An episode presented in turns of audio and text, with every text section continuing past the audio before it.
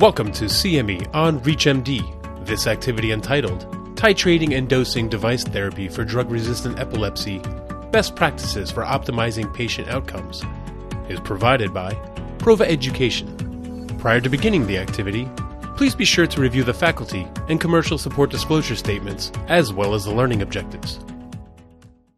Welcome to the first chapter of this education series.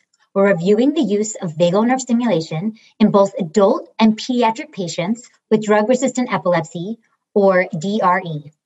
Stay with us for the best practice strategies for titrating and dosing to specific patient parameters. This is CME on ReachMD, and I'm Dr. Danielle Becker.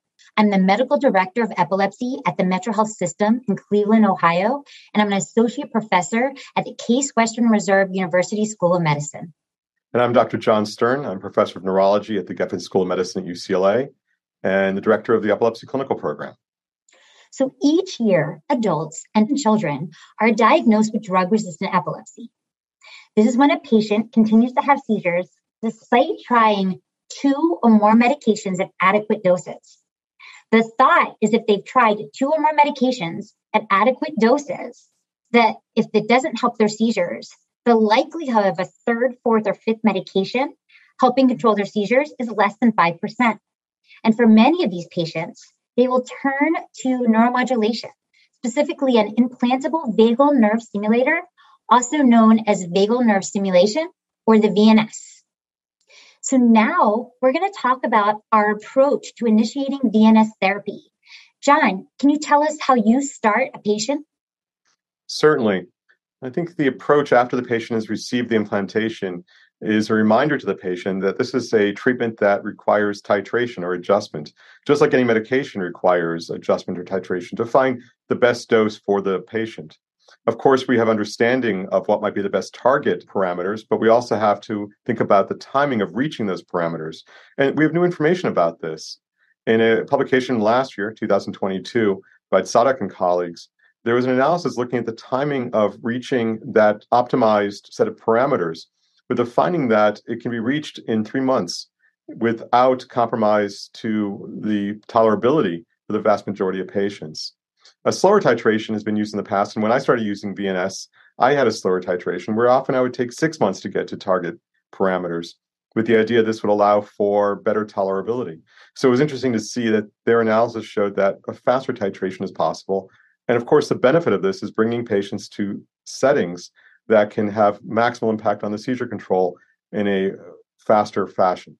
So, one of the parameters I think that's most important is the autostim parameter. And what this does is it highlights that we know that 80% of seizures can start with an increased heart rate.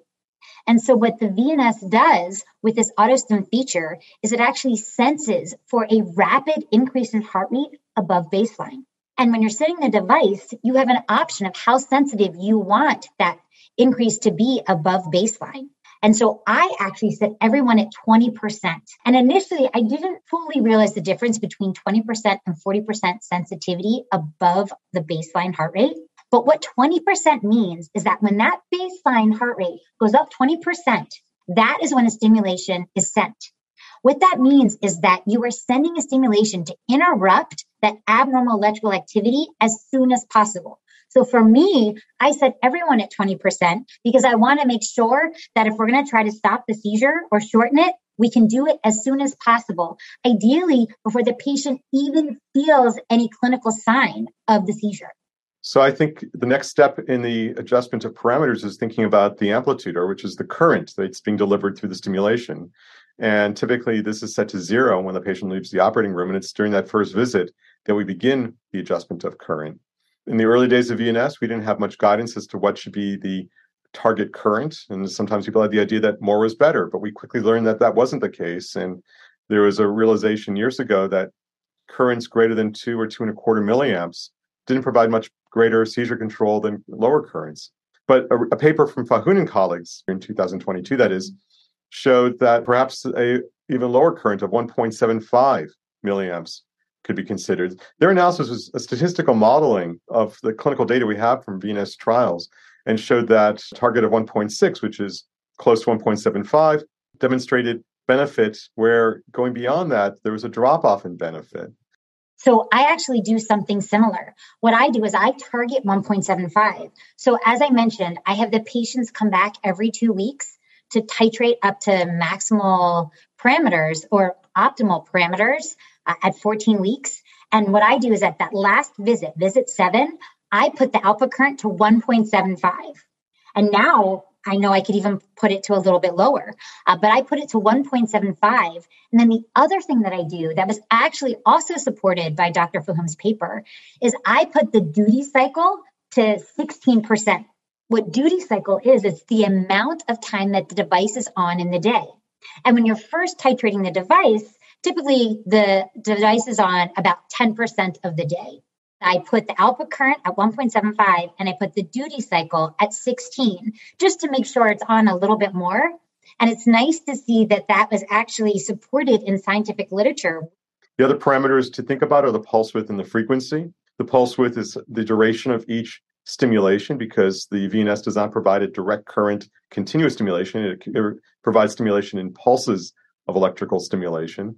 And this was 500 microseconds initially, but we now know that 250 microseconds may be better optimized for eliciting a response from the nerve while also preserving the battery.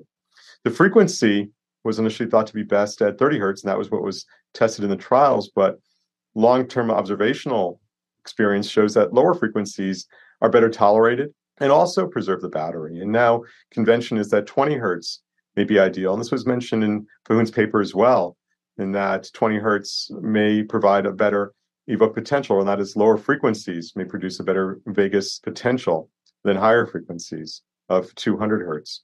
So these are all parameters that can be adjusted in the office. And there's another opportunity here with the current devices, which is scheduled programming. Do you want to talk a little bit about that, Danielle, in your experience? I do want to bring up scheduled programming. And I have to say that after COVID, I probably started utilizing this a lot more and realized the benefit for our patients. So because of COVID and the fact that I work with a underserved population where it may be very hard to get to their office visits. So with scheduled programming, what it lets you do is the patients will come in for their initial visit and then you can actually schedule the device to self auto titrate every two weeks or a half step every week, depending on how you like to program it up to the optimal parameters that we've talked about today. So I'll check in and just make sure how they're doing. But otherwise, I can see them after it's auto titrated and then allow that neuromodulation to take effect and also allow the titration to happen in a less than three months time, which we've already talked about shows a huge benefit in optimizing settings and also in outcomes. And it's all about outcome, isn't it? So, what do you think are key takeaways from the new data on VNS? I think one key point is that we don't need to go to the highest settings in order to get the best response for seizure control, whereas lower settings of an amplitude of 1.75, a frequency of 20 hertz, a duty cycle of 16% can provide efficacy while also minimizing side effects and allowing for a faster acquisition of the settings over the titration. Any thoughts you have, Danielle? You know, we talked about earlier about optimizing treatment, and you want to make sure that the patient gets the right dose. And with the two papers that we discussed today, we actually can see that this is supported in scientific literature. The other take home point that I want to stress is the auto stim feature. I think this is one of the most important features to highlight because it allows the VNS to be responsive to a patient's seizure, especially if their seizures start with increased heart rate it allows a responsive stimulation to be sent as soon as possible and ideally stop that seizure before it becomes even clinical to the patient. Absolutely. This has been a great conversation. Thank you so much, John. And thank you all for joining us. Please stay tuned in chapter two, where there will be a discussion on dosing and titrating the VNS in a pediatric patient with drug resistant epilepsy. This is CME on ReachMD, and I'm Dr. Danielle Becker. Well, welcome everyone. In chapter one, we walk through the dosing and titrating VNS in adult patient. In this chapter, we'll go through the dosing and titration in a pediatric patient and address some of the uh, differences between an adult and a pediatric patient. My name is Ahmed Abdelmoity. I am Director of Neurology at, at Children's Mercy Hospital, University of Missouri at Kansas City. Hi, I'm Dr. Deborah Holder, and I'm a pediatric epileptologist at Children's Hospital Los Angeles, University of Southern California, and program director for the Pediatric Epilepsy Fellowship. Let's go ahead and get started. So, Debbie, can you please go ahead and give us an overview of one of your pediatric patients? I know you, that you have a vast experience with VNS. If you can give us some highlights of your approach of how do you titrate VNS and what's the best practice for dosing and titrating of VNS in a pediatric patient? I'd be happy to. I have a patient I just saw this week who has VNS that was implanted a few years back, but has had a really nice response. I'd like to share a little of her story. She initially got her VNS implanted, and we like to use a fast titrating program at our institution. So we immediately started her on home programming, where she was titrated up by 0.25 milliamps every two weeks. This is a nice feature of the new VNSs that allow you to do home programming, which we found really beneficial. So every two weeks, her VNS up titrated 0.25 milliamps without her needing to come into the office to see us. We saw her back after five of these up titrations in about 10 weeks, and we were able to see that she had tolerated her programming without any difficulty, and she was already up to what would be considered a therapeutic dose. And to our surprise, her seizures had already really decreased significantly. What we found most beneficial for this young girl, she was about 10 years old when we implanted her, she had a problem with really long seizures. Every time she seized, her seizures were prolonged, requiring her to go to an emergency room. And with the new VNS, her seizures had stopped really quickly after they started, and she had not had any trips to the emergency room since she had gotten her VNS implanted. The combination of that autostimulation feature, which senses seizures, turns on and fires, and the magnet to supplement when the dosing levels were still at a low point, enabled her to stop the seizures very quickly and not have to be taken to an emergency room. So, this was a really good goal of the initial titration to get the output currents up to a dose that works really quickly and enable her to have a nice response of her seizures being shorter in that really short time frame. Well, thank you, Debbie. This is this is actually an interesting perspective, and it's something that we actually see quite often in our patients. And as you mentioned, the seizure burden, not just the seizure frequency, it's the frequency, the duration, severity, and the post-ictal period improve. You mentioned something that's very important, which is the schedule programming. Something, especially during the COVID, that we have to ration some of the patients that can come to the hospital in addition to the level of convenience that adds to families not having to drive or miss appointments. So it adds another level of adherence or compliance. And to your point, as mentioned in, in Tzadok's paper, that fast titration, it's we're trying to get to that therapeutic window, which the paper by Dr. Fahoum kind of really talked about how at different levels, that 1.5 or 1.75 all the way up to 2.25 milliamp, you're going to have different uh, tiers of patients that are going to be responding to those levels. So it's not just the fast titration, but it's also the ability to reach that therapeutic window while continuing to measure that of the of the tolerability.